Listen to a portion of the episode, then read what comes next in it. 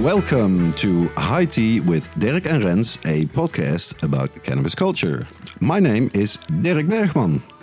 And my name is Rens Hoppenbrouwers.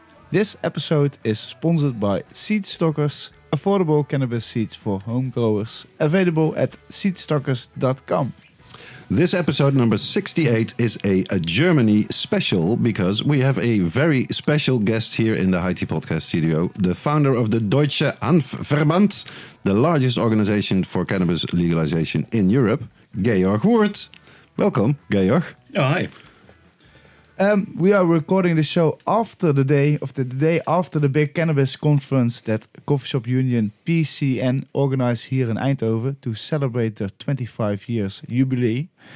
Uh, you were a speaker on the show uh, on, the, on on the international panel. Did you enjoy the conference? Yes, I did. Um, I met a lot of very nice people. I enjoyed to be here in the Netherlands again after a long pause. Pause. Uh, I'm coming from West Germany, Remscheid. Uh, so, in my youth, in my teeny times, uh, I've been in the Netherlands uh, more often since I'm in Berlin. It's quite far away, so yeah, good to be imagine. Here again, um, and good to see others, um, organizations, and people who also are in the legalized game for such a long time. So that's a little bit like uh, meeting veterans. Yeah. I can imagine. Yeah, really. That was nice. Yeah, all of Europe is uh, watching Germany. We could, we could say legalization is coming to the biggest country of the European Union. And it could be a real game changer for the whole uh, continent. Uh, in this episode, you will hear all about it uh, straight from the horse's mouth, as the English expression uh, goes. Yes, and we will skip the news segment uh, this is this episode, so we have more time to talk about Germany. But you can listen to the other regular segments of the High Tea Podcast. Uh, what's in your joint today? Our history segment, The Old Box. Listeners' responses and the High Tea Podcast, Kweekhoekje, our homegrown segment. This is High Tea with Dirk and Rens, episode sixty-eight. Jingle. Yeah, we need a jingle maybe to, uh, to start it off. Huh? We must yeah. make a new one. What do yeah, you think? Yeah, we should. Uh, it's a good idea. But uh, I say we start with uh, what's in your joint.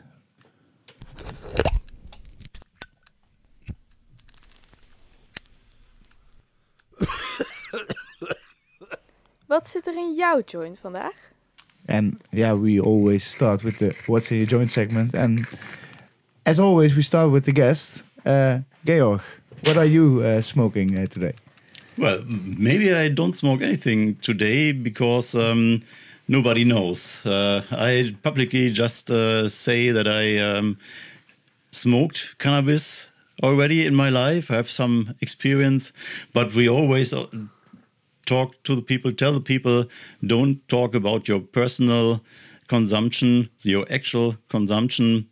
Um, because you can make easily mistakes. And for example, if people tell uh, publicly I'm uh, smoking a joint every day or every weekend is already enough um, to lose your driver's license in Germany. For example, one of many examples, you can really get problems with just talking about how much and what you consume and so on. So you better don't talk about it in Germany. Um, I go forward with not talking about that. Okay, so it's even more like because you get into trouble with it than from, let's say, an activist standpoint that maybe people will regard your message differently if you talk about consumption. It's really, you can get into legal trouble. Yes, that's what it is about, uh, and yeah, don't talk about it, which is a pity because it would be good if uh, yeah. everybody would really openly talk about uh, the consumption, uh, good and bad experience and so on. We need to learn how to uh, consume drugs uh, in a way that uh, minimizes problems and risks. and it's not good uh, to have it all in a big taboo. But mm. uh, that is still the situation in Germany. And yeah. well, so might the people speculate what is in my joint today, or if I have a joint today, or whatever. We won't play the game of going... Uh, imagine we have, we that a, you would have a joint. What would you like to have better, sativa or indica, whatever? We we won't go there. I'll just ask you, Rens, because oh, I think oh, you brought something special. Oh, we have Amberkov police in our house. no, no, I'm kidding. No, um, yeah, I'm actually uh, having a really, really nice smoke. I, I'm, I don't know where the package is. Uh, You only have the joint. I did see it when we were uh, still downstairs before the show. It was uh, one of these shiny... Maybe I lost it there. Shiny but, um, packages. Uh, I'm smoking today uh, a very nice Rainbow Sherbet. Uh, people also call it the, the R S... It's from the R S eleven. Uh, f- f- I say that? The the Finos uh-huh. from uh, Dio Farms. And I, I received the smoke from... Uh, The guys from uh, Club sixty-nine. Okay. And uh, it's a really, really, really good smoke. Smooth, sweet, gassy. It's a little bit sherby, uh, sher- since a sherbet uh, inside. And um, yeah, I'm appreciating the smoke for this uh, episode. Nice. And you, uh, my uh, dear friend. Well, it's a special day today because I thought with Georg in the house and the, on this uh, Germany special, why not... Uh, try my own harvest twenty twenty-two for the very first time. I must say it's really not dry enough yet to do it, but it's the I had I think two Viking melon plants, uh, Karma Genetics uh, hybrid, and they are the buds that I already uh, trimmed. I always do uh, like the dry trimming. Um, they are almost uh, ready. I'd say in another almost. ten days or so th- they will be good enough. But hey. The the smoke is that good that I enjoy it anyway. And to, sometimes to smoke real fresh weed is also, uh, yeah, it's a different kind of experience. So I can't really judge it for what it's worth because it's really have to cure some, some more time. But uh, this be actually my uh, second joint of this Viking melon, outdoor grown Ooh. in Brabant of the day. Karma will be proud. Would be proud. Um, I say we go to the next segment, and it's not the news segment, but we're just gonna ring it right away. Yep. For the people that missed it. So. Yeah, it's a good jingle, but uh, we're not uh, ready to go we, to we, the listeners' uh, responses. Uh. No, it's the news. It's the Germany, Germany jingle. It's the Germany jingle. It's the Germany jingle yeah, yeah, today. Like, do-do, do-do. Okay, no, well, good enough. No. Um, Yeah, we like uh, like like uh, we said we have uh, no news today, so we go directly, uh, or we can talk first about. I thought we were gonna talk first about the P C N. Uh, yeah, maybe it's good to, to have a bit of a longer uh, look back upon it, okay. Because for the international uh, panel, of course, you were there with uh, Hilary Black from Canada and Bob Hoban from the U S. Uh, one thing I noticed is that the, the, the guy who presented it, Bas van Werven from the Dutch uh, radio, he said at one point in, in the other debate after we talked to you, yeah, this guy Georg, you know, he, he's quite modest in the debate. He didn't say that uh, that much compared to the other ones, but he's a real force for legalization uh, in Germany. How is it for you? Because you do more panels like this, of course, to, to be in a, in a setting like that and, and explain what's going on in Germany. Well, it's uh, I'm used to do that, uh, as you say. Um, so it was not a very special feeling or something. Um, it's more like becoming aware one more time how important this is not only for Germany, but for whole of Europe and at the end uh, for the whole world. Mm-hmm. Uh, Germany is now um, trying to become the third country in the world to legalize cannabis after Uruguay and Canada. And that's a real big thing still. Yeah. Uh, it's the first one out of the Americas. And, uh, well, quite a big and well-known country in the world. Of course. And, uh, well, if we really get it done now, that will be a major breakthrough. And uh, a lot of other countries will uh, soon follow, I think. Mm-hmm.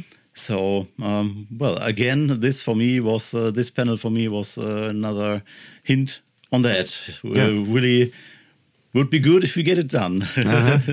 Yeah, we, before we get into the details uh, of the Eckpunkte paper and uh, the, the more recent developments with legalization, we like to always take a take a step back, start from the beginning. As you, as you mentioned earlier, you were uh, born and raised in uh, Remscheid, which yes. is close to uh, Solingen in uh, Western Germany. It's not that far from the Netherlands, about one hundred kilometers, I'd say. Yes. Could you uh, describe your childhood a bit? What, what what kind of a kid were you growing up, and how how was your childhood in that respect? In that respect, uh, uh, to be child near Holland. no, no, no. To, to, to, to give the, the, the listeners a bit of an idea of, uh, you know, what kind of. Well, a I'm a single kid, uh, mm-hmm. uh, raised by my mom, um, and well.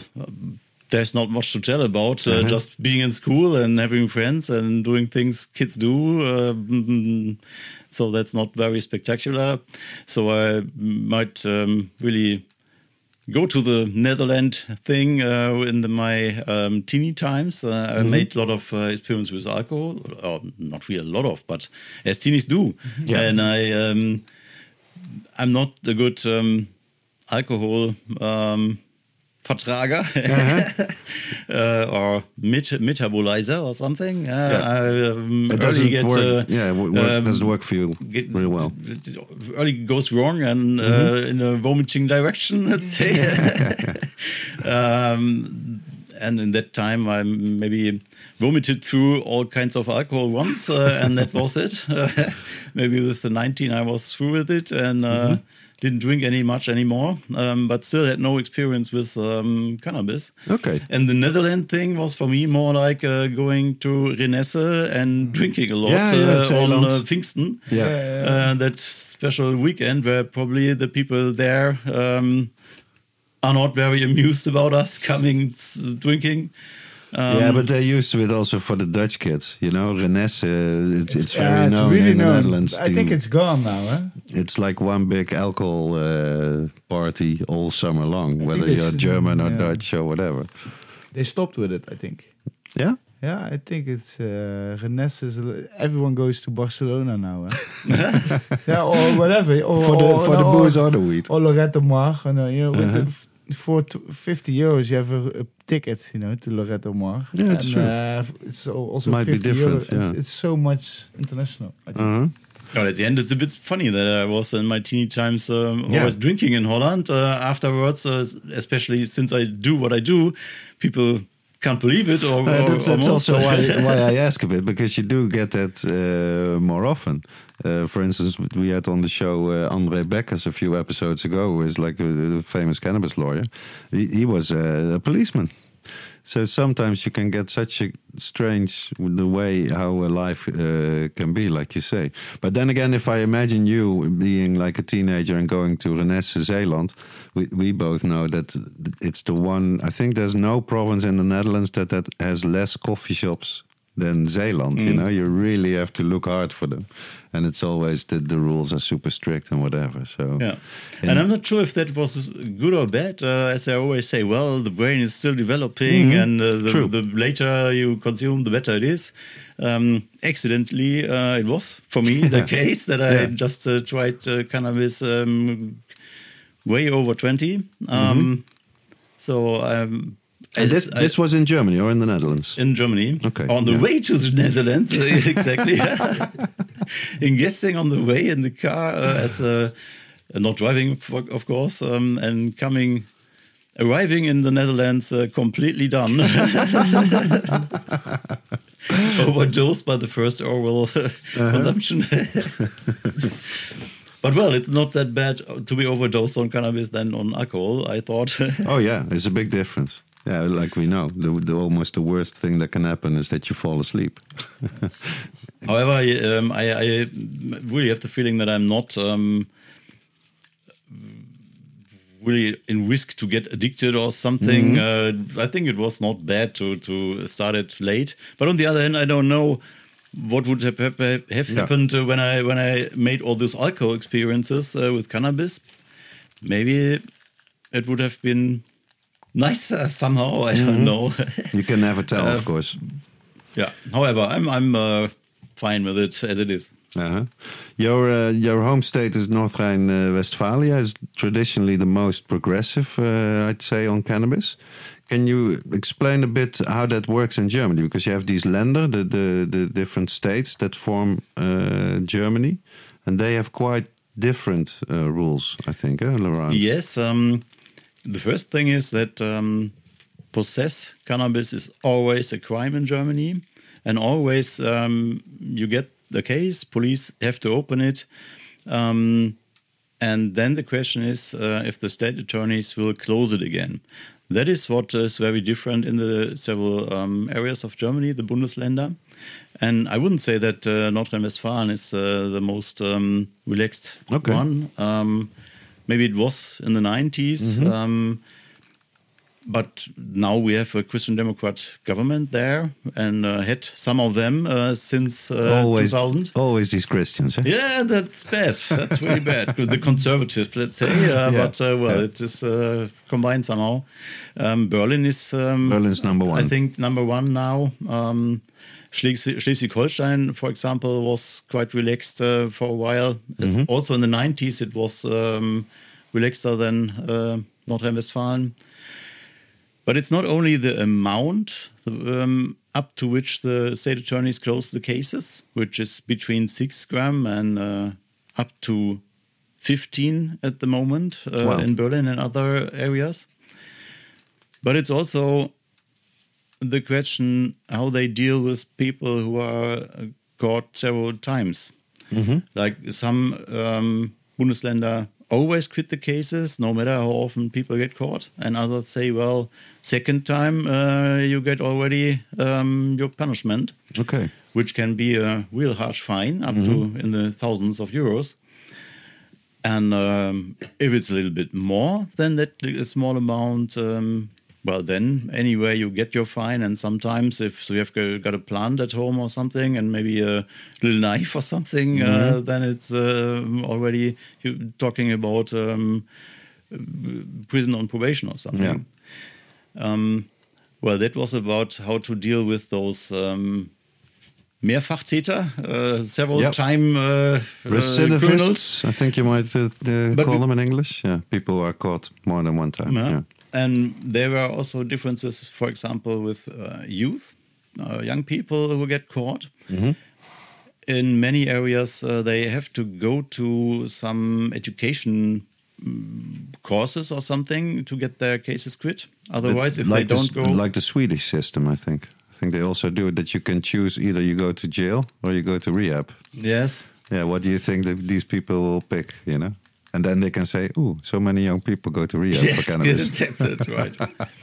And uh, that's also one of the reasons or the arguments of the police that they say, "Well, we, we shouldn't uh, legalize because uh, with that uh, kind of um, choice, uh, we uh-huh. get the young people into the prevention courses, mm-hmm. and that's a good thing." And uh, ah, then okay. maybe one wow. of hundred uh, of the young people say, "Well, really, that was a good thing, and yeah. I learned a lot, and, and so I on." Never and never smoke again. Uh, yeah. yeah, or I changed my life and everything. Yeah, right. And uh, then everybody says, "Oh, well, then it's fine. Uh, let's uh, let's uh, go ahead with criminalization." So. Yes, uh, there are big differences, um, and that's something we want to get rid of. Yeah. Um, and by the way, uh, our highest court in nineteen ninety-four already said, well, this should be as similar as possible in those different areas of Germany, and they never mm-hmm. got it done. And the highest court never, never uh, complained about it. So they just, uh, in our federal system, have no mechanism to uh, to force... Um, consensus about it, that or something. Okay. But what they said was like they should have the same rules everywhere, but not so much, because that's what I uh, remember from at Karlsruhe, uh, the High Court thing, that they said it's unconstitutional, like they said since in a few countries, to even ban it for personal use. But that wasn't what they said in that verdict. Well, the forty, uh, ninety-four um, rule says um, small amounts shouldn't be um, punished uh-huh. when there is no, if there is no public, um, public argument to, to follow it, mm-hmm. and if it is uh, for your own consumption, and if it's not for regular consumption but for uh, occasional it's, consumption. Okay, wow. That's uh, the uh, whole thing, and it should be in the regions the same. The same. Yeah, okay. And that's what they didn't get done. Mm-hmm. Uh, and what well, what ninety-four. They should do is uh, put it in the uh, federal law, the Betäubungsmittelgesetz, and say, well, up to ten grams, the cases have to be quit. So yeah. Then it would be everywhere the same, Clear. But they yeah. ju- just put into the law that uh, the areas um, should define how to do it, uh, and that uh, little amounts shouldn't be uh, prosecuted. But what is a little amount? Uh, every uh, Bundesland uh, can yeah. um, put as, as they want. I remember that uh, back in the old days when I first heard of these all these differences, is that one Bundesland said the uh, contents of one matchbox where you keep the matches in, that that's the border. Is that true, or is I that an urban myth? That was Bavaria or something. Uh-huh. Um, at least that's not actual anymore. Uh-huh. Um, usually it's grams. The lowest is always six gram. Okay. So there's uh, yeah. no no matchbox uh, uh, thing anymore. Too bad. A piece of cannabis culture that uh, has been abolished. Uh, yeah, and now we get so, some idea of how strict uh, Germany uh, still is and has been for a long time. But in nineteen ninety-six, you had the idea uh, to give yourself up to the police with, I think, four grams or three grams of cannabis and sort of force... Ah, yes, case. yes. Um, but before I tell that uh, uh-huh. very interesting story... Um, You trigger me to say um, it's not only about those kind of rules that Germany is still very strict um, country about cannabis consumers. It's also the police pressure behind it. Okay. Um, you can have very strict rules um, and police that doesn't um, enforce them. Care, care about it. Mm-hmm. Uh, but that might be a little bit in France. For example, yeah. very strict rules, yeah, but yeah. Uh, in, in the reality, of, well, that's not too much hassle. Or uh, the Netherlands are the kings of uh, watching in another direction, let's say. The kings of doing nothing. Yeah, and uh, in police. Germany, it's the opposite, uh, especially in the regions where the Christian Democrats are yeah, yeah. ruling, and uh, for a longer time, like Bavaria, you've got massive police actions against uh, um, drug consumers and. They they pick a lot of people from the Autobahn uh, mm-hmm. and search them and let them pee and everything. And mm-hmm. so at the end, um, the last years, we had more than one hundred eighty thousand cases against cannabis consumers. Wow. Only consumers, no dealers. Uh-huh. And that makes up um, more than eighty percent of uh, altogether two hundred something thousand cannabis cases per year. And that makes Germany will be a very An harsh outsider. Country. Yeah, yeah, really. And um, then you have also things like um, home searches. If they get people with some grams uh, on the street, mm-hmm. again in Bavaria mostly, yeah. but also in other uh, areas sometimes. Or you get an E D uh, Behandlung, um, when they get your fingerprint. We have to ring the bell on that uh, one. I, ah. Can you explain that? Oh, okay, yeah, yeah. So they, they do an identification check, basically. Yes, yes. And they get your fingerprints, and they st- obviously store all this information yeah, sometimes as well. D N A, photos, and so on. Really? Yeah. Wow. Damn. Wow, I didn't know that. That is quite harsh, indeed. Yes. Yeah. And then the driver's license thing. Mm-hmm. Um, with with um, very, very low... Um, T H C levels. Uh-huh. Um, you lose your driver's license if you yeah. drive around sober. Um, or if you tell some people or publicly, oh, I smoke every evening just a very little bit of cannabis, uh, well, you don't have to be proved or something. They, wow. they can immediately take your driver's license. Really? Wow. Yeah, regular consumption is a killer. Uh-huh. Yeah. Um, so, yes, you are right. Uh, uh-huh. I think altogether with all those rules, uh, Germany is one of the harshest countries in Europe uh, regarding cannabis consumers still. Yeah. Wow, that's amazing. That's why I never dared to ri- drive to through uh, Germany. Yeah. And especially Bavaria. Even yeah. when I'm sober, I'm still afraid that I have still, of course, when I smoke regularly, I have still some cannabis yeah, in, uh, in my blood. So I'm. I never drive. I, I always... Go to Spain. Yeah. Yeah. If you want to go to Czech Republic, uh, drive through Switzerland or something. Yeah. That's why I never go there as well. So German yeah. police, if you are listening, Rens doesn't ever do that. And Georg, he smoked the last time about thirty years ago, I think. So not to worry, uh, everybody. So, no, no, so as you go, said, uh, ninety-six. Let's go to ninety-six, yeah. I uh, started to change all that uh, and thought, well, uh, that uh, makes a lot more sense. And has to do with my first experience um, we were talking about before. Um, that time I was um, a tax officer, um, studied tax law, and uh-huh. uh, so I was um, a real um, Stütze, Pfeiler of the democratic system yeah, and yeah. of society, yeah. you know, like a real um, foundation of it. And yeah, of uh, on the other hand, a I was... civil servant. Um, green politician in my hometown, very active there. Um, and ninety-six, I was speaker of uh, the Green Party in Remscheid, mm-hmm. doing in my free time voluntarily things to make the world better. So I really found myself to be someone good for society um, and also someone who tried some hemp blossoms instead uh-huh. of uh, beer or liquor. Yeah. And my state says, well, you now are now a criminal and a subject we want to follow and to punish. And I thought, well, no. yeah, yeah, this I don't makes take no that. sense. yeah. yeah, because you are really contributing in different ways. Yes. In politics and, was, and as tax officer. Yeah. That was really annoying. You were, you were right, of course.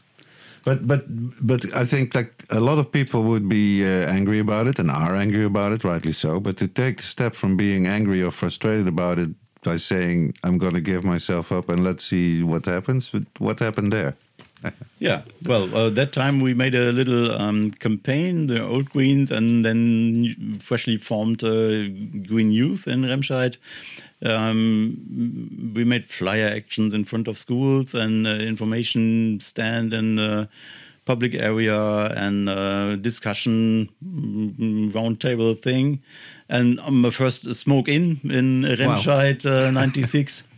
And I wrote police a letter. I've got four grams of marijuana at uh-huh. home. You will have to come get it, uh, and it's a pity. Uh, the case will be closed, and uh, you work for the bin. Uh, that's all bullshit. Uh, uh-huh. And my neighbor can hoard uh, beer and liquor yeah. as much as he wants, um, and that's what I want to show with this case publicly. Mm-hmm. And uh, I went also to media um, as a already.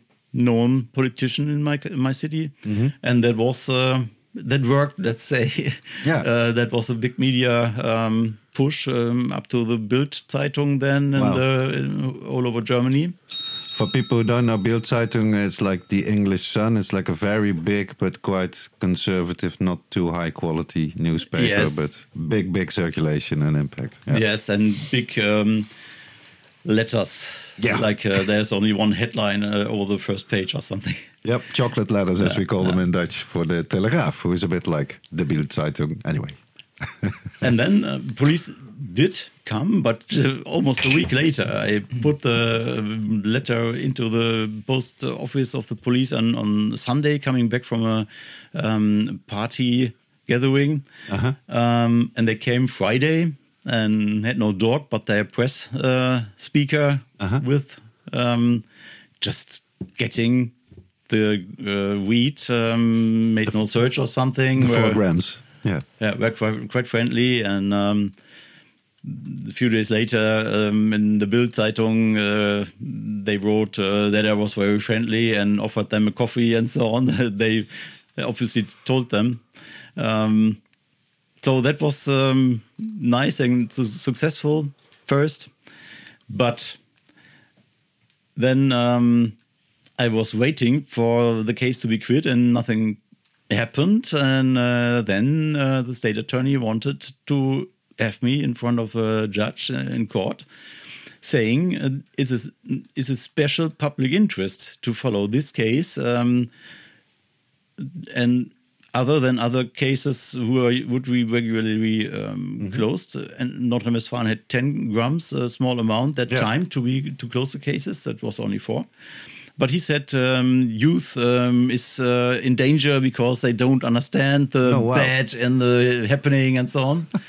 um, and before the judge didn't want to open it, uh, or, or when this uh, came, he wrote, uh, well, no, no um, yeah. court case, uh, I don't open it and forget it, uh, he will be freed anyway. Yeah, he didn't and, take but, the but baits, then, then really. The state attorney went to the next uh, level, um, to the Landgericht uh, in Wuppertal, uh, saying, well, I want to prosecute this guy. And uh, Wuppertal said, well, uh, Remscheid, you must prosecute this guy and uh, wow. you probably will uh, punish him. Okay. Uh, and then I had the case uh, in front of the same judge uh, who wanted to free me, and he had from the level above uh, the the mm, the strong advice, yeah, to to to prosecute me somehow. Yeah. Um, and at the end, they did it not because of special public interest, but because I didn't um, own it, the four grams, to self-consumption, but for this action, as I told police. Ah, ah. Wow! What a cunning way ah, so, to do it. Amazing. Yeah. So you get the fine, or what did you get? Um, I got two hundred D-mark uh, uh-huh. on probation, which I never paid because I never had any case anymore. But still, I said, well, that kind of um, uh, judgment I don't accept because uh, my neighbor also has no two hundred D-mark of, on probation yeah. for his beer. Yeah. So I went to up to the highest court uh, the next one or two years. They still said, well, this um, judgment was uh, all right. Because but, of um, the personal consumption yeah. thing that they made up. Wow. And maybe I wouldn't be sitting here if they really quit the case, as I thought they would. Yeah. Because then it w- would be just a four-month little campaign in Remscheid um, and then to, up to the next. Wow, the ball really started rolling there. Yes. They wow. wanted to have me in the boat, uh, in the game. And so... They had me you in the said, game. Yeah, you said, okay, and try me. A year later, we did such um, a similar action over the um, Green Youth organization in Germany, mm-hmm. so youth organization of the Green Party. In five um, Bundesländer, we had twelve people going to police um, on the same day, same time, wow. um, putting two grams of hash on the table, saying, this is for my own consumption and, and uh, prosecute me. Oh, wow, super cool. And these cases were all quit because it was for their own consumption.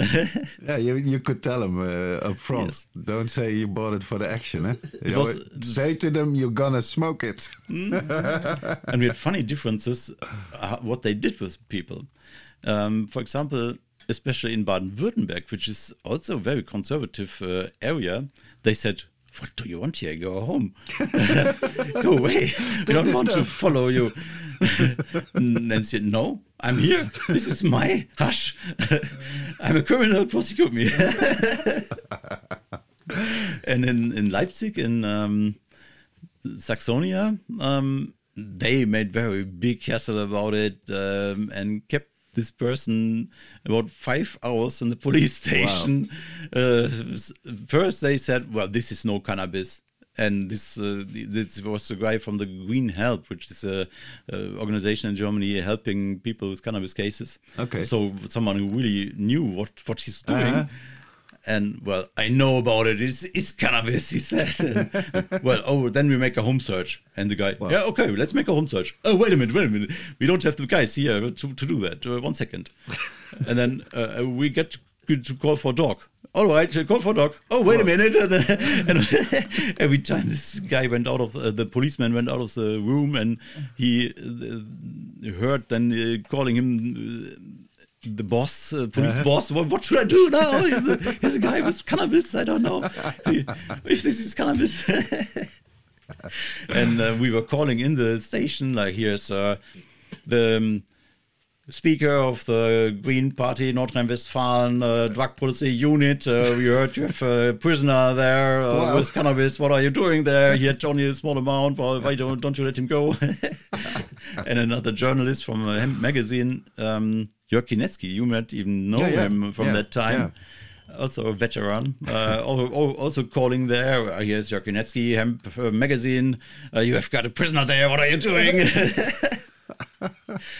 Well, uh, however, um, the problem then was that uh, three of those guys um, got a driver's license problem.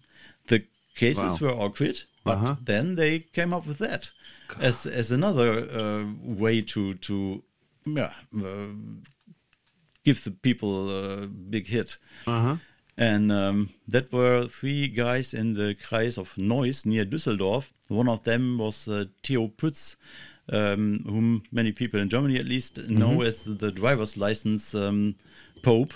Okay. Uh, he is also such a guy who doesn't accept that kind of uh, nonsense, yeah. and he really went into the issue and um, wrote books about it and uh, helped a lot of people um, keeping their driver's license. And at the end, um, he was also a professional coming to Berlin and um, make a network for Uh, driver's license problems uh, for cannabis oh, wow. uh, consumers. Yeah. So another one they uh, wanted to have in the boat uh, yeah. by prosecution yeah. Yeah. and had him uh, on their legs all the time since that time.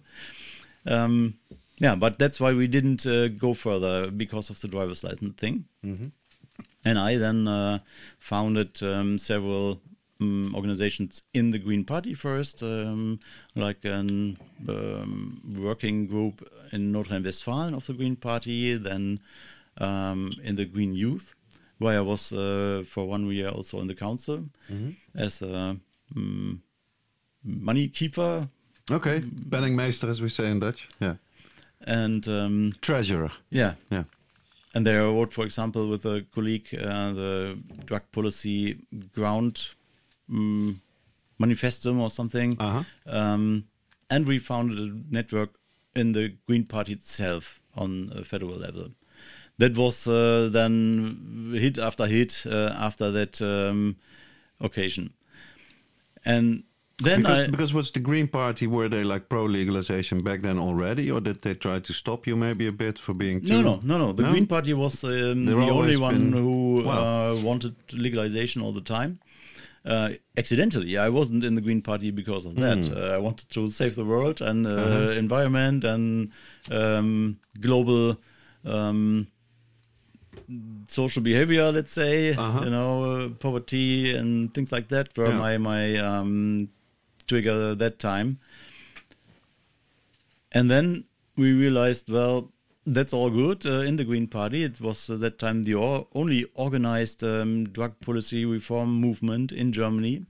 We always already had um, the Hemp Parade as the biggest demonstration yeah. that was already running and some local groups, but nothing real uh, organized uh, on federal level. And then I had a break making a, a world tour, uh, traveling eleven months and cycling nine months of it uh, through Asia. Wow. Um, thinking all the time, a lot of time on the bicycle, how could we organize yeah.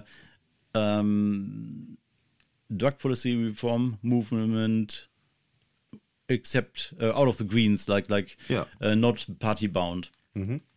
Then I came back and the Club for Drug Policy already was founded, uh, caring about all drugs.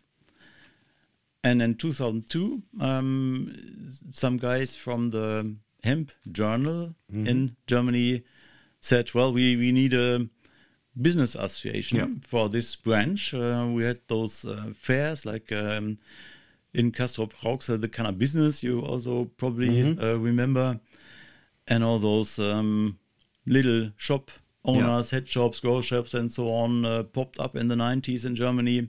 And also hemp-related uh, yeah, some companies. Also, yeah. yeah, and that was um, the founding or, or the, the, the first um, scene that was able to carry some kind of structure. Yeah, and this was Deutscher Hanfverband came yes, out of that. Yes, that's yeah. what the colleagues um, invented somehow and um, didn't think too much about um, uh, structures and, and mm-hmm. what about the clubs and what about the constitution and so on. They were just saying, well, let's this is do part something. Of our company and let's go.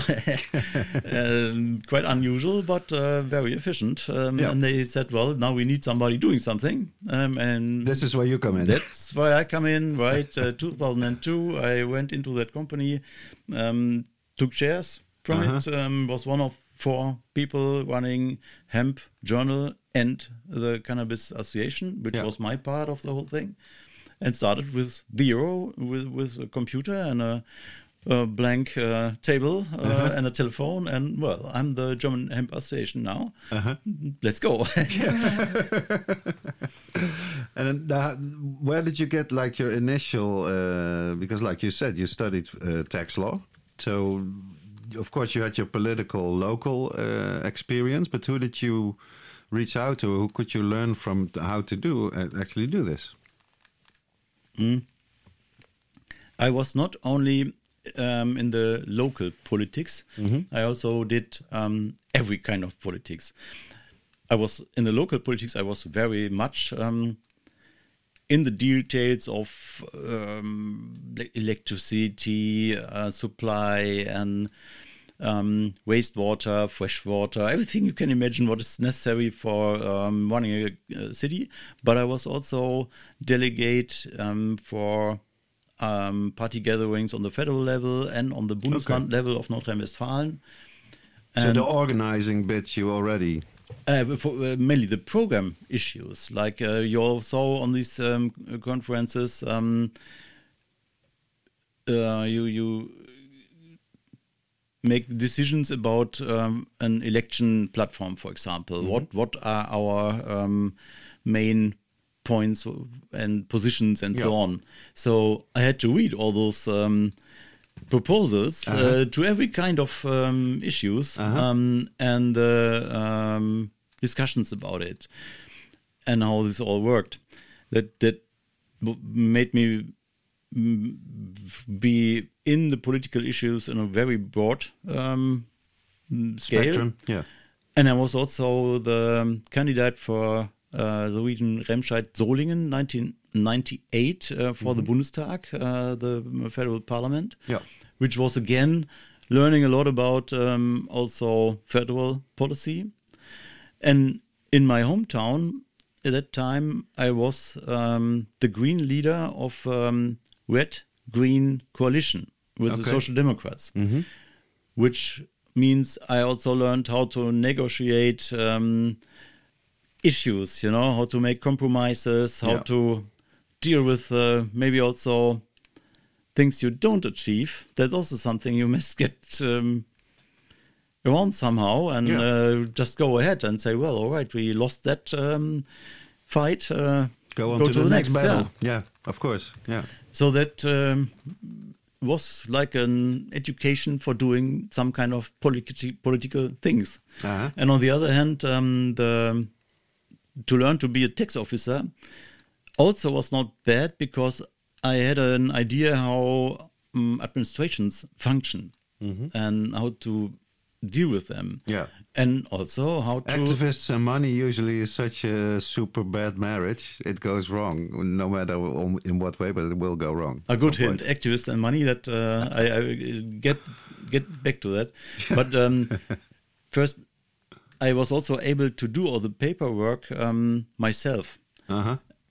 In two thousand four, I um, put the German Cannabis Association out of that company of hemp... Um, Journal mm-hmm. and um, others also went out. However, um, Hemp Journal still exists. Yeah. Um, but that since two thousand four, it's a separate. I'm the only one running uh, mm-hmm. the Cannabis Association.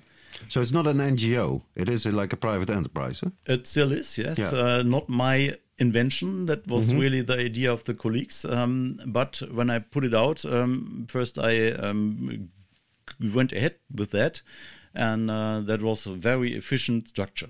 Of course. It's like a club. We have, um, meanwhile, nine thousand uh, paying private members. Wow. And um, lots of um, donations in the Christmas time especially. Mm-hmm. And we have uh, about twenty-five uh, active uh, volunteer groups in several cities in Germany doing um, information stands and so on. So, and, and we are very transparent with our finances. People can see what we do with the money, uh, mm-hmm. what I myself uh, get out of it. Um, Because you also you have like people employed at the Hanfverband in Berlin, I yeah, think. Meanwhile yeah. we are nine um, wow. yeah. people. Mm. I think no other European uh, N G O could say that. Maybe that's only focusing on cannabis. Maybe the other ones, but for cannabis it's yeah. quite remarkable. Eh? I also yeah, think that. Yeah. Um, and plus uh, some um, pupil. Mm-hmm. Uh, The stagiaire, we call them. They're like students working on the... Yes, just a few hours, right? Yeah, yeah, exactly. Uh, for our online uh, mm-hmm. shop and to, to send the welcome gifts to the new uh-huh. members and things like that. Yeah, because with that amount of members, if you and indeed just mail them and, and send them something, it gets into a lot of work. That's yes. impossible to do yes. by just a few people. Yeah. So I was able to do all the paperwork um, with my experience at the financial office. And as you said, back to the money issue, um, that is also uh, one of the ground-laying uh, things that makes up uh, our success. I always thought we must do that professionally, mm-hmm. not voluntarily, if we really want to get somewhere in a sensible amount of time. Yeah. It's not doable with only after-work work. Mm-hmm. And I said, well, I want to dedicate my work for that. I'm not, and I'm not ready to do it for nothing. Yeah, I can earn. You gotta live, of course. In my uh, financial office, I can earn a lot of money, and I don't want that much. I want to have more sense uh, than I get there, uh, or more change the world to mm-hmm. to to a better. And I'm ready to earn less, but I'm not ready to earn nothing for it. Um, So let, let's make it that in that kind of way professional. Yeah. So that people, not only I, but also people who come on board, stay on board for a while yeah. and not go yep. half a year later when they got a good uh, offer from somebody else. Excellent point. That's um, it, it goes it goes wrong often like that. Yeah. And then the people who have some way of doing it voluntarily and combining it with some sort of other income or whatever, how they do it, you see that these people get so much work to do because they are one of the very few ones that can combine all this shit, that there's a real risk of burnout. Yes. And like you say, if you can just pay, pay, uh, pay them a salary and and then you have the consistency that you uh, really need. Because like you say, to, to do it in any uh, sensible amount of time, it still, of course, took a very long time yes. to get where we are today.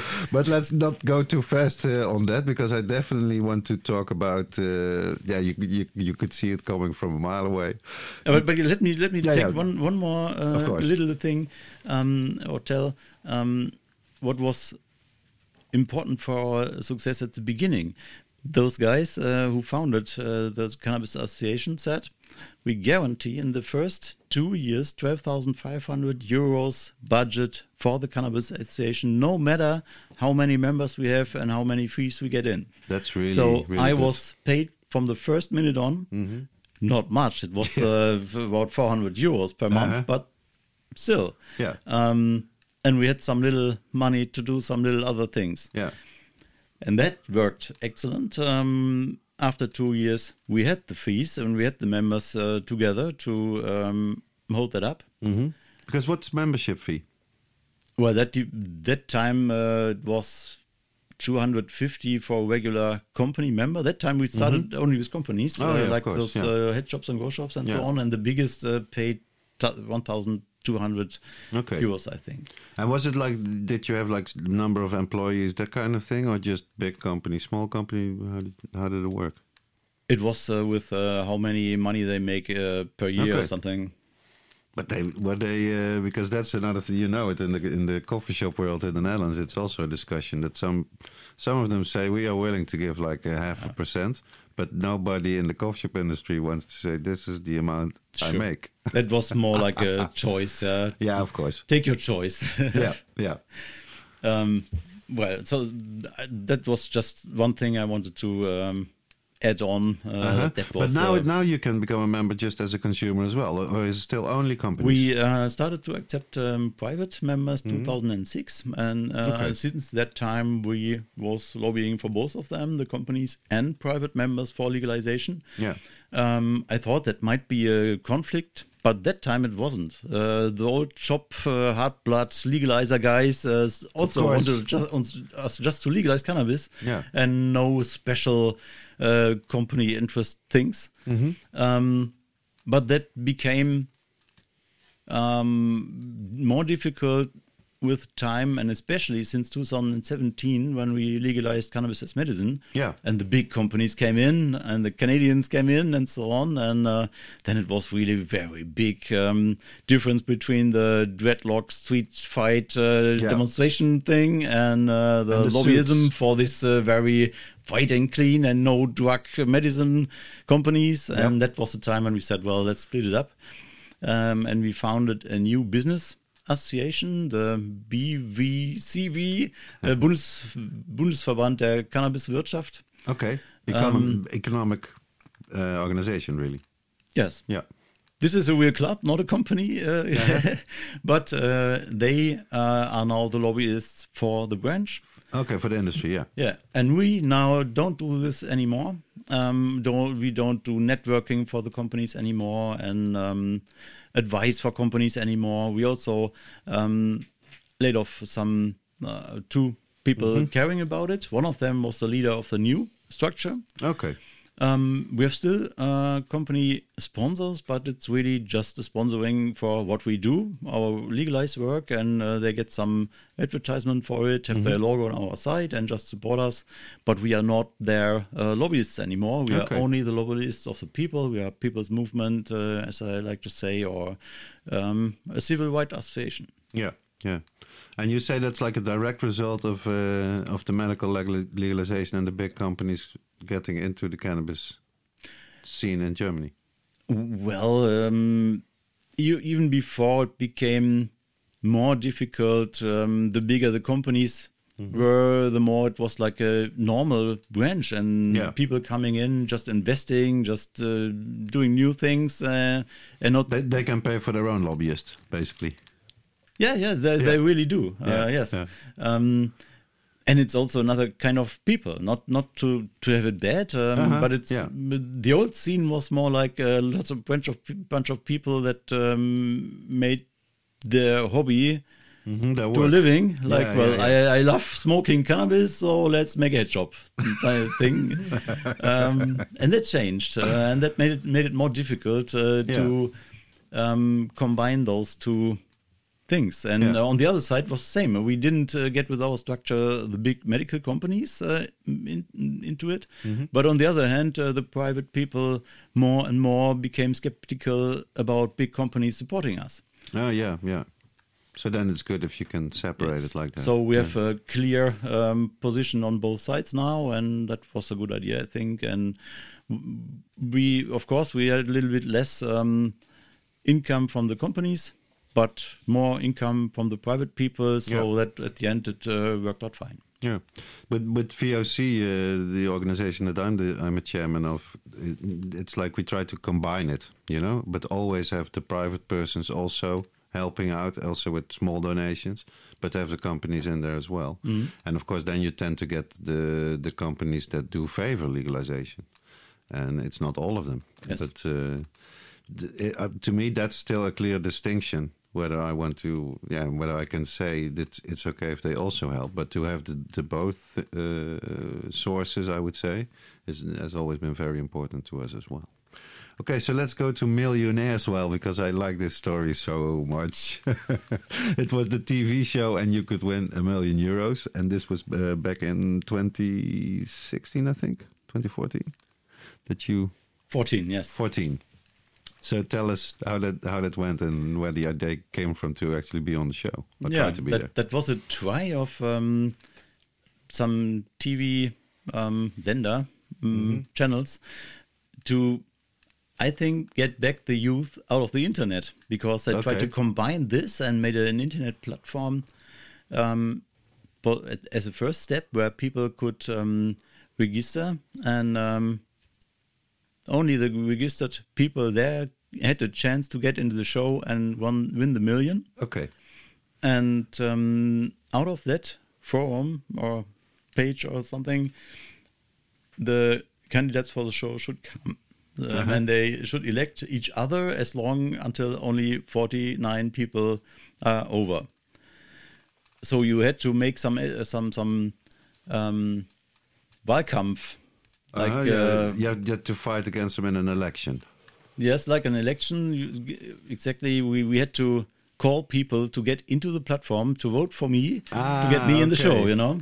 Okay, um, a smart setup of the guys. Yeah, that, that was from the be- beginning on. It was a kind of uh, election race. Yeah, Millionärswahl, uh, like millionaires election. That was uh, yeah. the claim of the show. Uh-huh. And um, not many big uh, associations with many followers understood that. There was only one uh, competing us. That was um, Viva Con Agua. They are doing um, selling water on festivals and uh, doing okay. uh, good things in Africa with yeah, it. That's also a good cause. Yes. Um, and so it was uh, at the end was a race between us and them, um, and it worked out fine. I was uh, on top of the list of those twenty-six thousand people in the forum. Uh-huh. Um, as long as they showed a real top-ranking list, uh, at the end they didn't anymore because I think they they didn't want me there, maybe. um, but it was clear I was uh, running through um, uh-huh. in the show, and um, it, at the end there were three um, parts of um, electors. Uh-huh. That was one was um, the crowd out of this um, internet platform. The second were the people watching the show and could uh, call mm, a number, paying a little bit, and uh-huh. vote for me.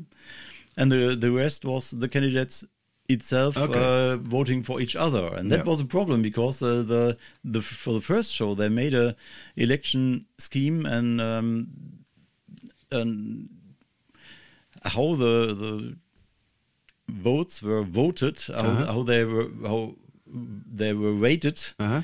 um, that the candidates itself had much more power than the ah, okay. people sh- yeah. seeing the show, and that was quite a bad idea from yeah, them. It's not good. And uh, in the first uh, issue, the guy who was rated up by the people like hell uh, lost, and the one who was um, on the latest position uh-huh. from the um, people watching the show won at the end wow. because uh, the candidates uh, had the last voice, and of course they did throw their voices on the one who had no chance by okay, uh, yeah, the yeah, voters yeah, yeah. Uh, yeah. and they all did it and uh, they had the highest weight of uh, their uh-huh. voices, and so that was a complete public disaster. And overnight a they new idea. That's what you get like that. I said them the New week formats. Before, if you do it that way, uh, that It'll will be, be a problem for yeah. you. And it was. And uh, then overnight they changed the system. Uh, so the first uh, issue was on Thursday, and on Friday was I in the second one. Okay. And fortunately they changed that uh, system overnight, uh-huh. and that's made it possible that I won the, this uh, second show. And so did you have to pitch over and over again, or did you have to do one time and, and they like repeat the video where you make your plea, or how did that work? We were already strong in social media at that time, uh-huh. and wasn't the first big success, uh, by the way. Uh-huh. Uh, we we no, could show that we can really move people clicking on the right uh, mm-hmm. button on the right time. Um, but of course, we, we made a lot of um, posts in the social media and more than one video and so on. Uh-huh. Yeah, and obviously we also reached a lot of people who saw the show.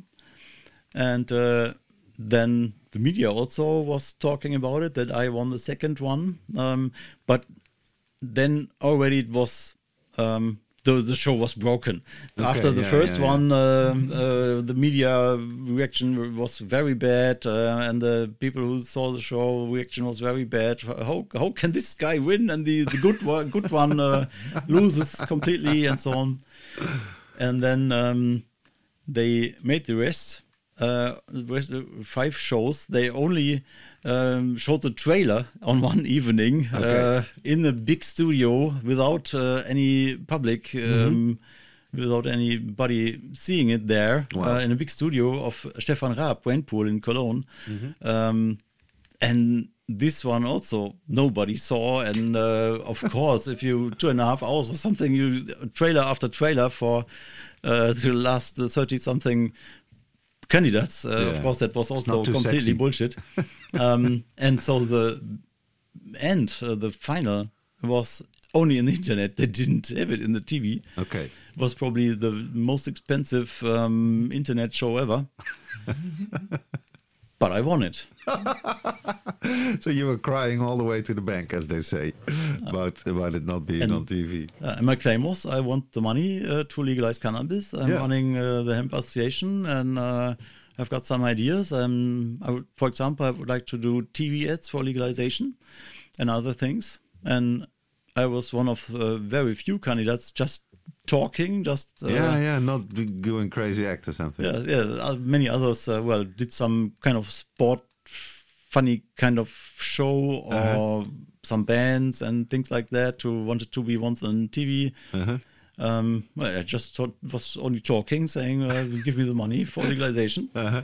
And a lot of people want uh, legalization. Yeah. Yeah. And I think at the end I won uh, against Viva Con Agua because yeah. um, there are also a lot of people voting for them, but only once. And my mm. people just uh, called and called and called they again like crazy. Like crazy, of course. Uh, and probably they had maybe five times more votes at the end than everybody else together or something. Uh, yeah. It must be, must have, I, I don't know the real numbers. They, they didn't came out with it uh, exactly, but uh-huh. uh, it must be something like that, a really huge win uh-huh. at the end. And then they um, wired me one million euro. Wow, it's fantastic.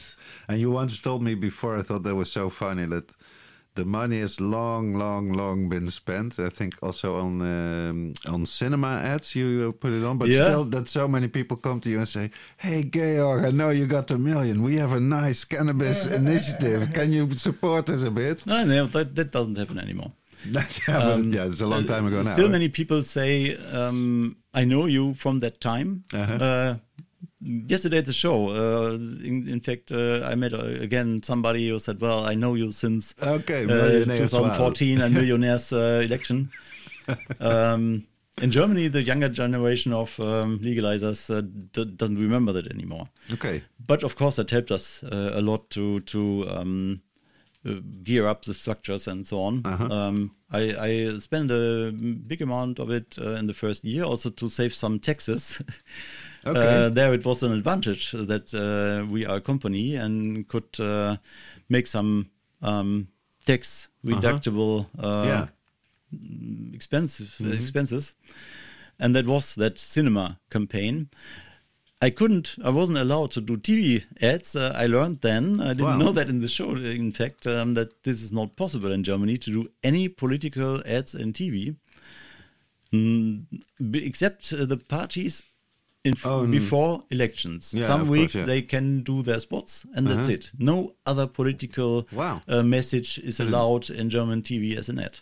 I didn't know it either. No. So I did, did the cinema uh, thing and was in T V in the news sections. That's a super smart thing to do that. Yeah, talk about make your disadvantage your advantage. You get it both. That's great. you, you, like you said before, in twenty seventeen, medical cannabis was legalized in, in Germany. Yes. twenty sixteen, twenty seventeen. What do you think that they got right and what did they get wrong in uh, in Germany with the medical? Well, that time, I think it was quite forward kind of law because of several components. One was um, that it was including um, blossoms, just buds. Yeah. Like that was not safe, let's say, or sure. That time, many only had products like like Sativex, for example, yeah, yeah, just this a mouse spray, spray yeah. um, which is more like in the medical system used uh, and not so much druggy. Yeah, uh, but they had uh, them uh, on the uh, record.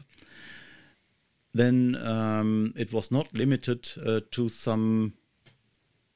A few handful of uh, um, conditions, like in many like West in states, the Netherlands for example. Even, ah. Yeah, it's still only five, I think. And most people don't know that is uh, very different also in the several rural states, uh, where in California you can get it for everything, uh, mm-hmm. and people run around with uh, advertisement. Uh, here, yeah, here's your even. paper. Um, just make your yeah. um, Kreuzchen at uh, headache or yeah, yeah. backache, and uh, the there's a doctor, the there's a dispensary, and go for it. Yeah, um, and you have got other U S states where you have only three conditions, which are uh, life uh, um, threatening, threatening, yes, uh, and that's it. Yeah, and we didn't have that, but we, you only had to have um, something where cannabis is could be reasonably help. Helping, yeah, so really something good, like that. Yeah, good formulation for. Yes, but it also made some problems. Uh, but the third thing, what was good, was um, we had uh, covering of health insurances, um, which was also not common at that time in North America. Absolutely. No health insurance yeah, paid yeah. it. Um, so that was uh, altogether. Not too bad. On the first view, a good thing, mm-hmm. but also includes already the problems. Uh, That had, because, um, for example, about the health insurances, there was um, a loophole, something like um, they could, in single cases, reject paying uh-huh. if they've got good reasons for it. And yep. that, uh, at the end, made up that um, they only pay two-thirds of all um, uh, Prescriptions. Prescriptions, yes, uh, which which are but carried still, to them. You know, two thirds is a lot better than yes, zero, but, like in the Netherlands. Yeah, but but that also means um, that the doctors just ask and, and patients ask for conditions where they know it is, is kind of uh, probably that, that they pay. Mm-hmm. Um, so mainly ache, some uh-huh. kind of yeah, yeah. Uh, headache, whatever, yeah, uh, chronic pain. pain yeah. Yes. Um, And others, like the whole big variety of conditions cannabis can help, they just don't ask for because they know um, probably they won't pay. Okay. And wow. if if you would um, so the ask doc- for the doctor condition, will give the prescription, but you just won't get it from your insurance. You yes, won't yes. get the money back. So many people pay on their own mm. when they can, um, and then it's easier to prescribe because. Um, We have some um, con- some some regulations for the insurances to pay, which are quite harsh. One of them is that it must be a severe condition, whatever that means. You yeah. know, that's another yeah. thing uh, highly discussed. Uh-huh. Is it severe or is it not? Um, and the other thing is you must um, try everything else on conventional yeah. medicine before you can get mm. cannabis. I think and they that- do that in more countries like that. Yeah. Uh, and that's also a problem. They, even with pain patients, yeah. uh, they must try all the opioid uh, things before they get cannabis, which is crazy. It makes no sense yeah. at all. Yeah. Wow. Correct. So we've got still a lot of problems. And the first time we had a lot also problems with supply. Uh, by yeah. far not enough uh, in the pharmacies available. And we still have problems uh, that not many doctors prescribe cannabis. Yeah. Still, many think it's still a drug, um, and it doesn't make money for them. Especially the first prescription is for them at least half a day of uh, reading papers okay. and uh, just get into the issue, paid by nobody. Yeah. Um, and then you have got all the paperwork if the patient wants reimbursement, reimbursement from the insurances, um, and then you have to write... Um, papers and papers why this patient patient yeah, yeah, should yeah. get it and why he's uh, has done everything with uh-huh. other med- medicines and how severe his conditions, blah blah blah, and so that's still a problem. Uh, you see how the, how the how the devil is in the details, like yes. that. Eh? That the way it works out practically, it can really ruin the, the system without politicians even knowing it. Yes. So let's go to. Um, Yeah, to, to the Ampel coalition, because for uh, for me, I, I remember it quite clear when they, yeah, the new government uh, of Germany, they, they presented their government program and boom, legalization was in there. Can you? Well, first, let me first ask: were you surprised that that happened, or were you, ah, if this Ampel coalition is coming, then they for sure will do it? What what kind of a uh, experience was it for you? It was a surprise when you look for the last three months before the elections. Let's say uh, then then it became slowly thinkable that they could happen something like that. Before, uh, all the polls were just, uh, well, Christian Democrats will win, and that's it. Uh, it will go on like ever. Uh, we had sixteen years of uh, Chancellor wow. Merkel behind yeah. us. Um, sixteen years, that's a lot. Yes. Yeah, wow. Like Helmut Kohl also had yeah, uh, yeah. sixteen years uh, in the eighties and nineties, and Merkel did the same. And um, nobody thought that that con- conservative country, Germany, could be in a few months the third country in the world yeah, that wants to, to legalize try. cannabis. Yeah, yeah, that yeah. was really not unthinkable, uh, on the, not on the table really. Uh-huh. Uh, and um, the Social Democrats were very uh, weak that mm-hmm. time, um, far below the Green Party in the polls. I remember. Yeah. Um, but but the candidate the Christian Democrats had was B- bad, you know, uh-huh. just uh, somebody nobody wanted to elect. And then Scholz was um, an alternative yeah. against him. Um, yeah. Probably before nobody thought, well, Scholz is the best guy, but in comparison to the Christian okay, Democrat, yeah. he was the hero. And also steady, I would say, stable, kind of a not too extreme politician, Scholz. Yeah, he's a little bit Merkel-y. Yeah. Uh, Merkel-y. I like it. Uh, this um, more like uh, not too emotional thing. Yeah. He's he's yeah. Um, he's not a populist or something. Yeah, you know? It's true. It's true. Um, well, and then strong Greens and Liberals, and uh, it was enough for this uh, three-party government. And, and they were fast we had, also. We had, they were fast forming the government, I remember. Yes, it took uh, maybe um, five or six weeks. Yeah.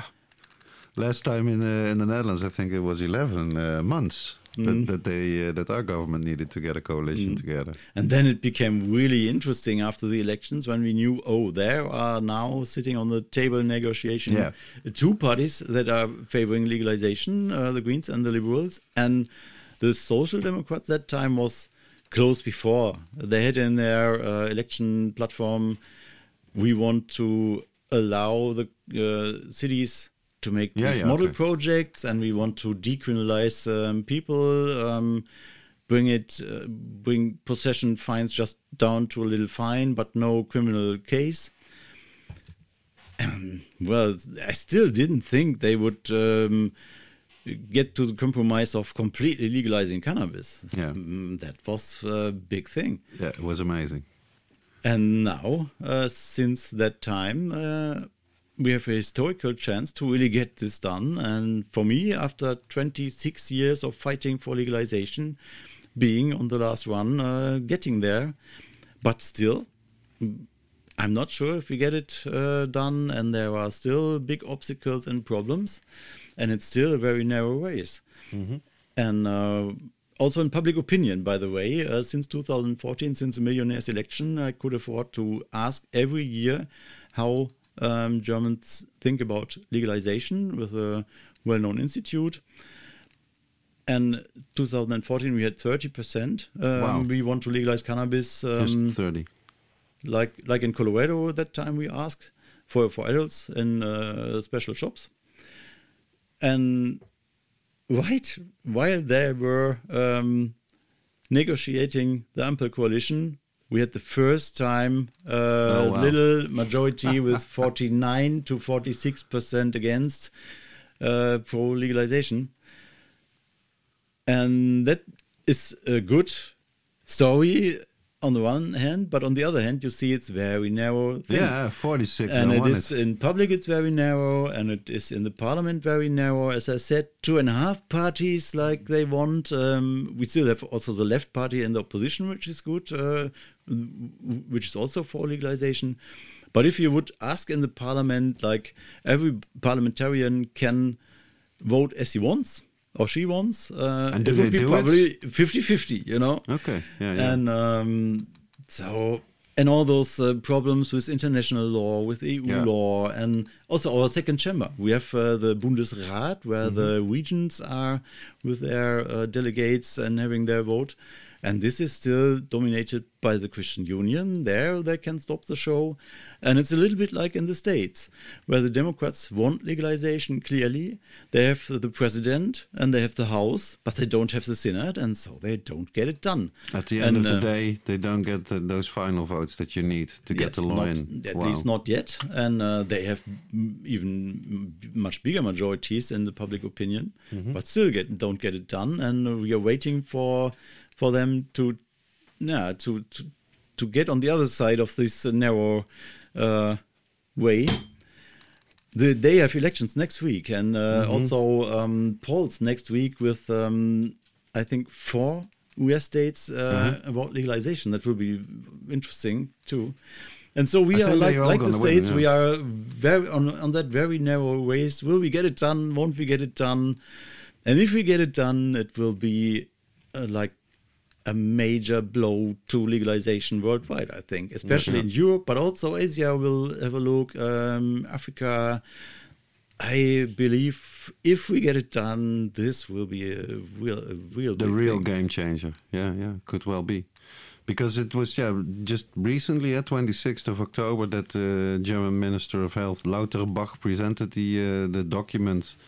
That had like the cornerstones for the for the legalization. Let's get into a bit of that, because there was also a leaked version a, a few uh, days before that that was a lot worse than what actually was presented by the minister, in, instead of the other way around. So so that was okay. There, there was a T H C limit and it was dropped. Can you? You're right. Correct. Yeah. Um, it's exactly as you say. Uh, there was a leak. Um, the ministries were.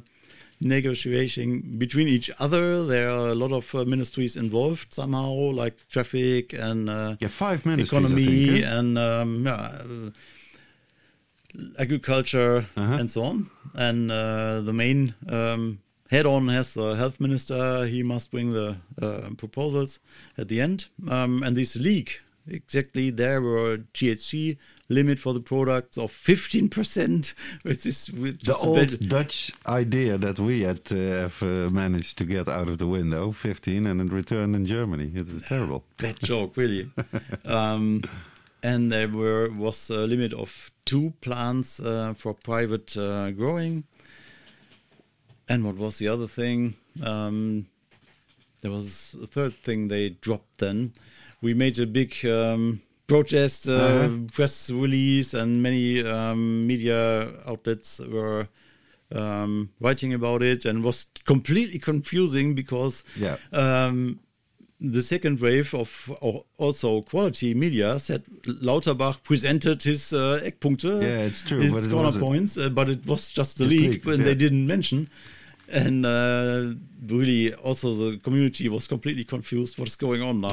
Yeah. yeah. Um, And then one week later, they bought the official version, and uh, in some points it was really better, no T H C limit anymore. And three female flowering plants. Yes, was in plus uh, seedlings Fantastic. And so on. Yeah, um, yeah. So really better than before, um, but still not perfect. Super, you know. No, sure, of course, sure. Like no cannabis social clubs, for example, oh, yeah, yeah. mentioned, or no outdoor yeah, but, uh, growing. But like you said, it's not mentioned, but does not automatically mean that it will be forbidden to have the cannabis social club. So yes, but um, they should address it somehow when they get to the law. This is not a law proposal. This is just yeah. uh, some outline. Major points uh, mm-hmm. outline how that should be. And it would have been better if they made it much more detailed as it is, because um, they said that was the usual t- the, the timeline before. In October, they wanted to bring those um, corner points, and to the till the end of the year, they wanted to have a draft of the law itself. And this is um, a very complicated thing. Um, they won't be able to do it that, that soon, you think? I didn't believe that anyway, but with this corner points, uh, it's even harder because so many uh, details are not addressed there, yeah. how to do it. And in some cases, um, ah yeah, uh, now I know what was the third thing they made better is uh, the amount you can uh, yeah, yeah. buy and sell to and thirty carry instead around. Of twenty, I yes. think. Yes, yeah. in, yeah, yeah. in, in the leaked version, it was twenty gram you can carry around, and then they said, well, now it's twenty-two, thirty. What the hell and is the that? Poor, the poor guy who shall write the law. What the fuck, twenty or thirty, you know? Should I put twenty-five? Yeah. So thirty is like historic, as you might know, like uh, for the Netherlands. Until the middle nineties, the thirty gram uh, limit was there for what you could buy at a coffee shop in one go, but also what you could have on, on your person, mm-hmm. thirty gram. And thirty grams were also what Schleswig-Holstein had as a, a little amount up to which the cases could be dropped. Um, yeah, so that's where that came from. Maybe they should go with it. But then again, I think also, there's this. Is she from the Green Party or from another party? She's Who? Christine, I think she's called. And she was... Lütke. Yeah. Uh, she's liberal. Okay, but, but I was surprised positively when she said, what do you mean we need a limit for what you can have at home? We don't have that for bottles of wine. Mm-hmm. I thought, well, I never have a Dutch member of parliament say something like that on yeah. Twitter. There are some really fast-forward... Uh, people in the parliament, uh-huh. and that's an important thing to mention. This is what the government proposes, not what the Ampel coalition as such or together uh-huh. wants. So the next step is um, to have the real law proposal, bring that into the parliament, and then there will be hearings again, and the parliamentarians will have their say and definitely change some yeah. things. Yeah. And then the Bundestag, our parliament, will vote on it at some vote point. on it, will have something. Uh, it, I think it's possible to do it until next summer. But then the question is, what is the second chamber, the Bundesrat, doing with it, uh, and the Christian Democrats? And um, But can this, this can change uh, because of local elections, can't it? The way that yes, the Bundesrat... Yes, we, we did more than ever yeah. about the local elections. This year we spent some forty thousand euros just to wow. promote to, to the cannabis consumers, go vote and avoid Uh, the Christian Democrats. Because they, they vote all together in the in the Länder or on different times, if you know what I mean. Um, different times. Uh, yeah, so yeah. This year we had four elections in the Bundesländer. Two of them uh, really kicked out as Christian Democrats, so we came a little bit forward. Uh, Yay, kick them out. um, but it's still not enough. We need one more bigger uh, Bundesland before we are freeway there. Okay, uh, just and, the one. Yeah, and that's Hessen next year um, in the autumn. So that could be a solution for the Bundesrat problem. But, and Bavaria, but nobody really yeah, believes can, that Bavaria without... Uh, There, the conservatives, uh, well, it will be their last in theory, ever. They, that would also help. But, but when when will the Hessen election be? You know? Someone in autumn. The okay. com- uh, concrete date is not clear yet. It's very, like you say, it's a very narrow edge that yes, you have yes, to walk yeah. on to, to make this work. Wow! And so now exciting. We've got that uh, European Union thing. Yeah, but where, where I think Lauterbach uh, explained in the press conference, because I watched it live, because I thought this is history uh, in the making. He explained that he will send the, the corner point document to the European Commission, so before there is an actual law proposal. Yes, and I don't know what I shall think about that.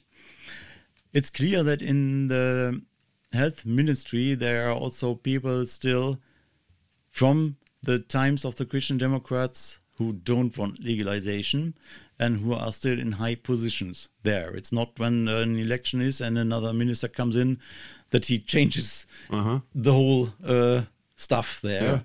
Yeah. Um, and uh, these people are the ones who are in the details, who are uh, have the order to think that all through and get it on the road, uh, and some of them don't want to get it yeah. on the road, and so this could be a move now to just uh, well, let's go to the E U, uh, let's get the no, and then forget it.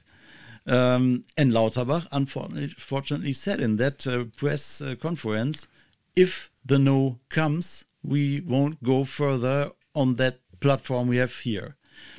Nobody knows what that means, and sometimes Lauterbach, uh, our health minister, is talking a little bit around. Uh, you don't know if he's really getting it, uh, or if he's uh, it's, it's, it's fantasy at the moment what he's talking about.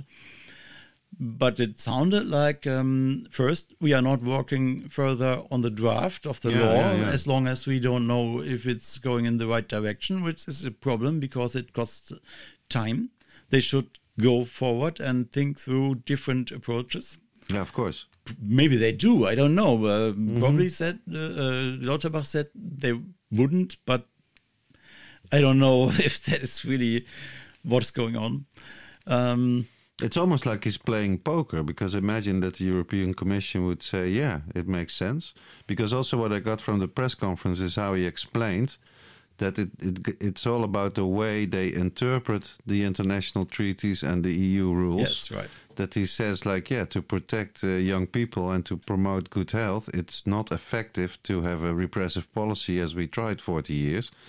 We have, we will do better if we if we uh, regulate it, and this is how we look at those treaties and those rules. So yes, and it is complicated. Um, I um, cared about the international law before only about United Nations mm. international law, and there it's quite easy to get around, uh, as we see. Uh, other countries can also do it. And um, there is uh, the case of Bolivia, and they really showed how to do it um, and respect the international treaties. That's uh, at, so at get end, out, get in model. Right. First, yeah. um, uh, make the proposal to get, in this case, coca leaves out of the treaties. You don't get the majority for it. Germany and Netherlands were against, for example. Yeah, indeed. Um, and um, then they said, well, we get out of the treaties and then we come in with the exception for coca leaves. And yeah. that's a very correct uh, way to do it and it respect the treaties. Yeah. That's the way it should go. Uh, it's formally um, But do you think there's any way. chance that Germany would try that route to legalize? I thought they would, because it's, a, it's such a correct country and uh, uh-huh. they are not so uh-huh. uh, f- workaround uh-huh. uh, way of going. But um, meanwhile, I'm not sure about it. Okay. Uh, sometimes it seemed like they want to go the Canadian way, just ignore the whole thing and get a bad letter from the U N, and then it's and that's it. That's it. There's, yeah. another, there's uh, another day tomorrow. Somebody yeah. said yesterday it's not biting uh, the letter. Yeah. Uh, they have they have no way to, to really punish the country that the, doesn't There uh, are no sanctions comply. For the U N drug treaties. Yeah. They cannot give you a fine or whatever. It's not even yeah. written so in the treaty. So this or that way, the United Nations treaties are not the problem. Um, you see, the, I, like the E U, uh, you see as a bigger problem. It seems to be. Yeah, yes, okay. At least it can be made up mm. to, to a bigger problem. Yeah, yeah, yeah. Um, the, the, the law uh, specialists I was talking to before the whole thing said, well, the E U law is a smaller problem than the U N law. But now it's made up uh, to a big problem since the Ampel coalition made this um, pr- this announcement. Mm-hmm. And I'm not sure if, if if it's really a problem or what is going on. Um, because, for one example, Germany has altogether on the European Commission, you can search on the site about um, cases when they were not following these E U mm, treaties, uh-huh. nine hundred fifty cases wow. against Germany that they don't follow the cases. Many the treaties, of them yeah. were closed, and uh-huh. that was uh, at the end it was okay. Um, uh, around fifty or something are or at the moment actually open and uh, proved. Nobody talks about it. There's no no public discussion uh-huh. about it. They just do it, and where they could probably also just legalize cannabis. Yeah, for sure. And uh, then we see, you know. Yeah, yeah. What uh, that's what I would do. Um, but unfortunately, you are not the, yet the Bundeskanzler of Germany. Yes. And they, for example, they make up um, a little yeah, hoax, a story that it's similar to the Maut, um, mm-hmm. a former um, conservative traffic minister wanted to do, like foreigners uh, using German autobahn toll should for pay the, toll yeah, yes. yeah, for the highways, and it costs mil- billions of uh, euro at the end because the E U didn't let that go. And uh, this minister wrote, signed a contract with the uh, industry that should do it. Oh wow! before the uh, they knew decision. What the E U was going to do. Okay, yeah, and then uh, this industry came up with uh, billions damages. Uh, of damages and please pay uh, state.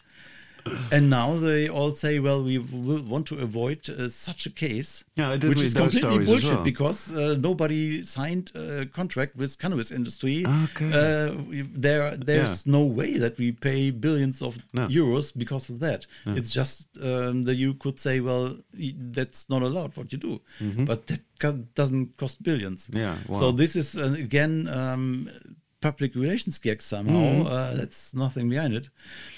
However, I, like somebody said at the conference yesterday, it's like when you get really close to really legalizing and really changing the law, then you get the most, you know, uh, criticism and the conservative party standing up and the Christians trying to really yeah. put an end to it, no matter at what yeah. what way. Conservative media is yeah, yeah. Uh, jumping in, and those last um, prohibitionist. Uh, Scientists and so on, warning what yeah. the country is going to wreck and everything. Uh-huh. Uh, yes, and that makes a narrow race again more yeah. narrow. So well, that's really still if you have to, uh, Georg, if you have to put a percentage on it to sixty. Say sixty, sixty percent that we get it done. That's okay. Your question, right? Yeah.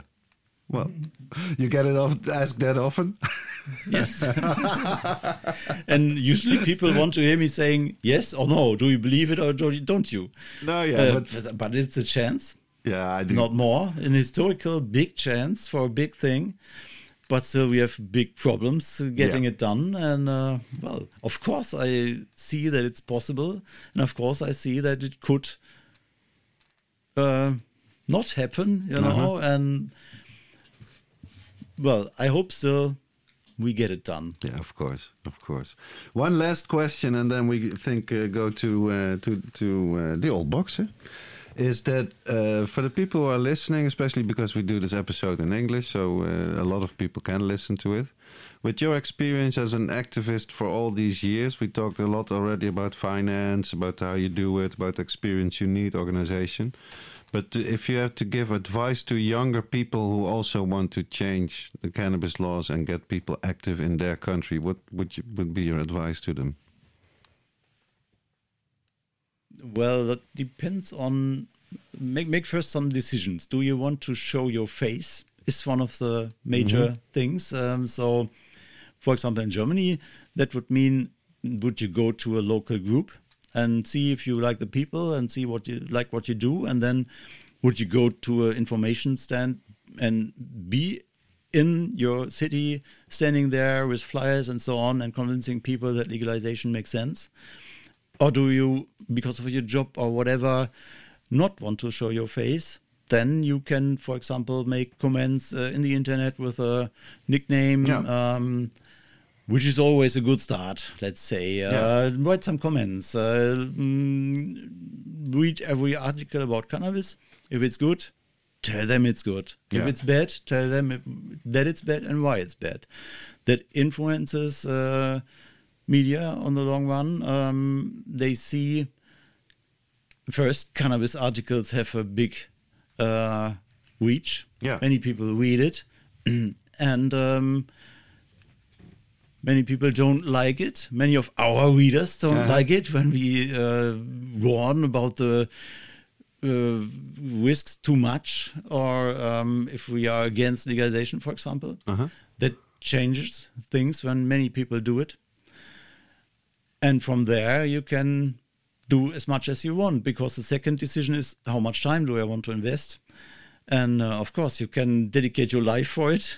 uh, or you can do a couple of hours per week or uh-huh. just a few minutes yeah, in online. a week. Yeah.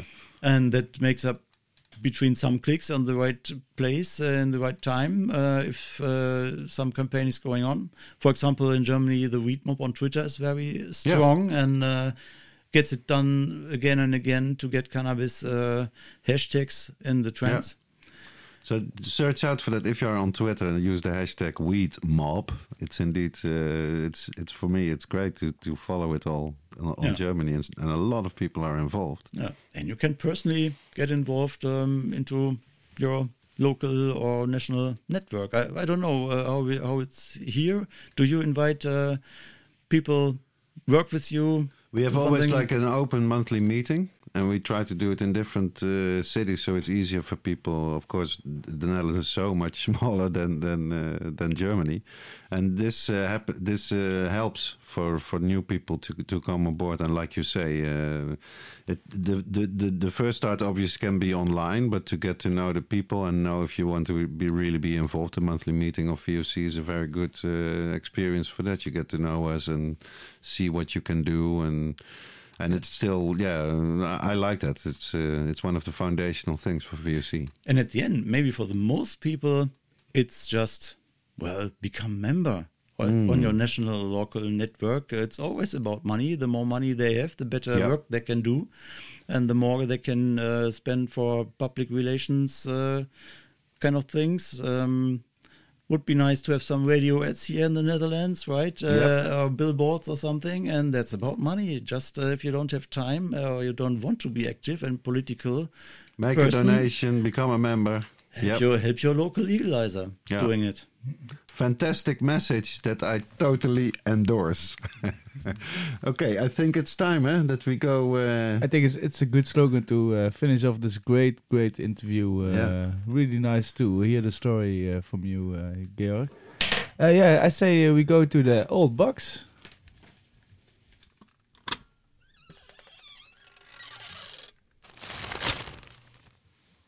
And what do you have for us, Derek? I uh, took out this book from my uh, cannabis drug library called uh, A Treasury of uh, Hashish. I'll give it uh, to Georg so he can have a look. It's it's a wonderful thing. It's all written uh, by hand. It's printed, of course, but it's now like typesetting. Every uh, word of it, uh, the guy lettered himself. It's called A Treasury of Hashish by one Alexander Sumac, and it was first published in nineteen seventy-six. And it's indeed a treasury of stories about hash. Like the story about the Garden of Kafur that I uh, will read uh, from today. Here goes. The Garden of Kafur. The Garden of Kafur near Cairo was long maintained and patronized by hashish-eating Ishmaelites, fakirs, travelers and poets. It was a kind of Arabic underground outdoor village. Religious purists finally destroyed the garden in twelve fifty-one, as both the grounds and the patrons had fallen into neglect. Fortunately, the many visitors and regulars have left much elegant poetry and prose behind for us to relive their delights. And one of these poems is included. The green plant which grows in the garden of Kafur replaces our hearts the effects of a wine old and generous. When we inhale a single breath of its odor, it insinuates itself in each of our members and penetrates through our body. Give us this plant from the garden of Kafur, which supersedes the most delicate wine. The poor, when they have taken only the weight of one drachm, have a head superb above the emirs. And I looked it up. A drachm is about one point seven seven grams. So if you eat that amount of hashish, you will have a head superb above the emirs. Lovely story, uh, Derek. Really, really nice. We close the box. We close the... Yeah, that brings us to the listeners' responses. And uh, again, sorry, my vape pen. It thank wasn't your phone with uh, the listeners' responses, but your vape pen. Eh? Yeah, thank, thank oh, you, okay. thank you, uh, the Grateful Seeds for uh, for this great vape pen. It uh, it saved my journey a lot. Uh, we uh, received again a nice email from uh, from a, a, a, a dearly listener, uh-huh. and it uh, goes like this: Dear smokers, really a top podcast. I'm enjoying it. Of all those blowing stories, I translated to the English quickly, so uh, do it in Euro- European English. No problem. Yeah, I'm only on episode eighteen, so maybe these guys have already come up with an episode offer. If not, I think it would be nice if Space Case from Dronten ah. visits visits you, you guys. Space Case. For the old uh, veterans like myself, indeed, Space Case, uh, in a sense, he is a guy, make, a grower, made his own nutrients. I remember that he had his own uh, series of stories in a sense about growing. And at one point, he demonstrated his uh, fertilizer that he made himself by sitting in a bathtub full of the stuff, you know. So he's quite a legendary, uh, crazy grower uh, guy. I think it's a very good suggestion. Let's I, find him out and, and I'm, uh, ask him. I'm friends with him on Facebook. Ah, just invite him. But hey, uh, uh, we have to see because it's he's not doing very well with his health. Oh, well, let's his, see. Uh, his almost his f- half nose mm-hmm. has been taken away because really? he had some tumor. Uh, oh, wow. Didn't so know that. It's really heavy, and he's getting old, and uh, yeah, but he's still fighting and he's still uh, pushing. But I'm. I'm wondering if he's still open for uh, for uh, things like this, but we can always uh, see. Let's give it a try. It's um, a good suggestion. He also had a, a mini documentary on Vice. It's uh, for everyone also a good tip to uh, Google or on YouTube Space Case with the C case yeah. C E E S and yeah. space and S P E E S and Space Case Dutch grower. Is also uh, an advice for the show, he said. He has a YouTube channel where he updates his plans every week. So for everyone also, look on YouTube, Dutch grower. He does that very nicely. And, of course, baking with be- beard. You remember that? Baking with beard? Bakken met baard. It's, yeah. It's uh, so it's been a an, an hype for a little bit. There's a guy with a long beard who was like baking uh, uh, space cakes or whatever on YouTube and showing uh, how it should be. Uh, I, I haven't heard of this guy for years. So it's maybe a funny story like how is it going with the guy from Bakken met baard? Well, we can try for sure. So. Um, He was always funny, and uh, maybe he has some nice recipes. Uh, this guy says, so, "You know it. Always keep running." Sincer- sincerely, Michael. Nice. So uh, thank you, Michael. Really, really cool. Nice reaction, and, and we will definitely uh, think about the suggestions you have uh, offered us, and um, we maybe uh, get one of these uh, on the show one yep. day. For real. And for everybody who likes to uh, send us an email or uh, anything. It can uh, send, you can send it to highteapodcast at gmail dot com or info at highteapodcast dot n l and podcast spelled with a T, and uh, you will get a nice prize package. Let's go to the High Tea Podcast Grow Corner. Het High Tea Podcast Greekhoekje. Yeah, it's the fifth of November, the day we record this uh, this German uh, special. The outdoor season is pretty much over. Although I still have one plant right here in the studio that's still going strong. No problems with mildew, no uh, bud rot, no nothing. And uh, smells really nice. And I think this might be even my best uh, plant for this year. Wow, that smell is so good. I just took a, had a lot of uh, put a lot of effort into it, getting it on the balcony when the sun shines and getting it indoor when I knew that the rain was coming, so that I had no trouble with that. But I think this this will be the last uh, weekend. Probably cut it down tomorrow. What do you think, Rens? I'll check. Live.